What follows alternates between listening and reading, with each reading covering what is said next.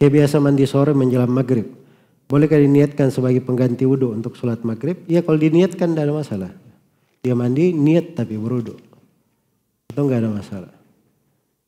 Karena di dalam hadits Aisyah di riwayat Imam Ahmad dan Nasai dikatakan karena Nabi Shallallahu Alaihi Wasallam ba'dal ghusl.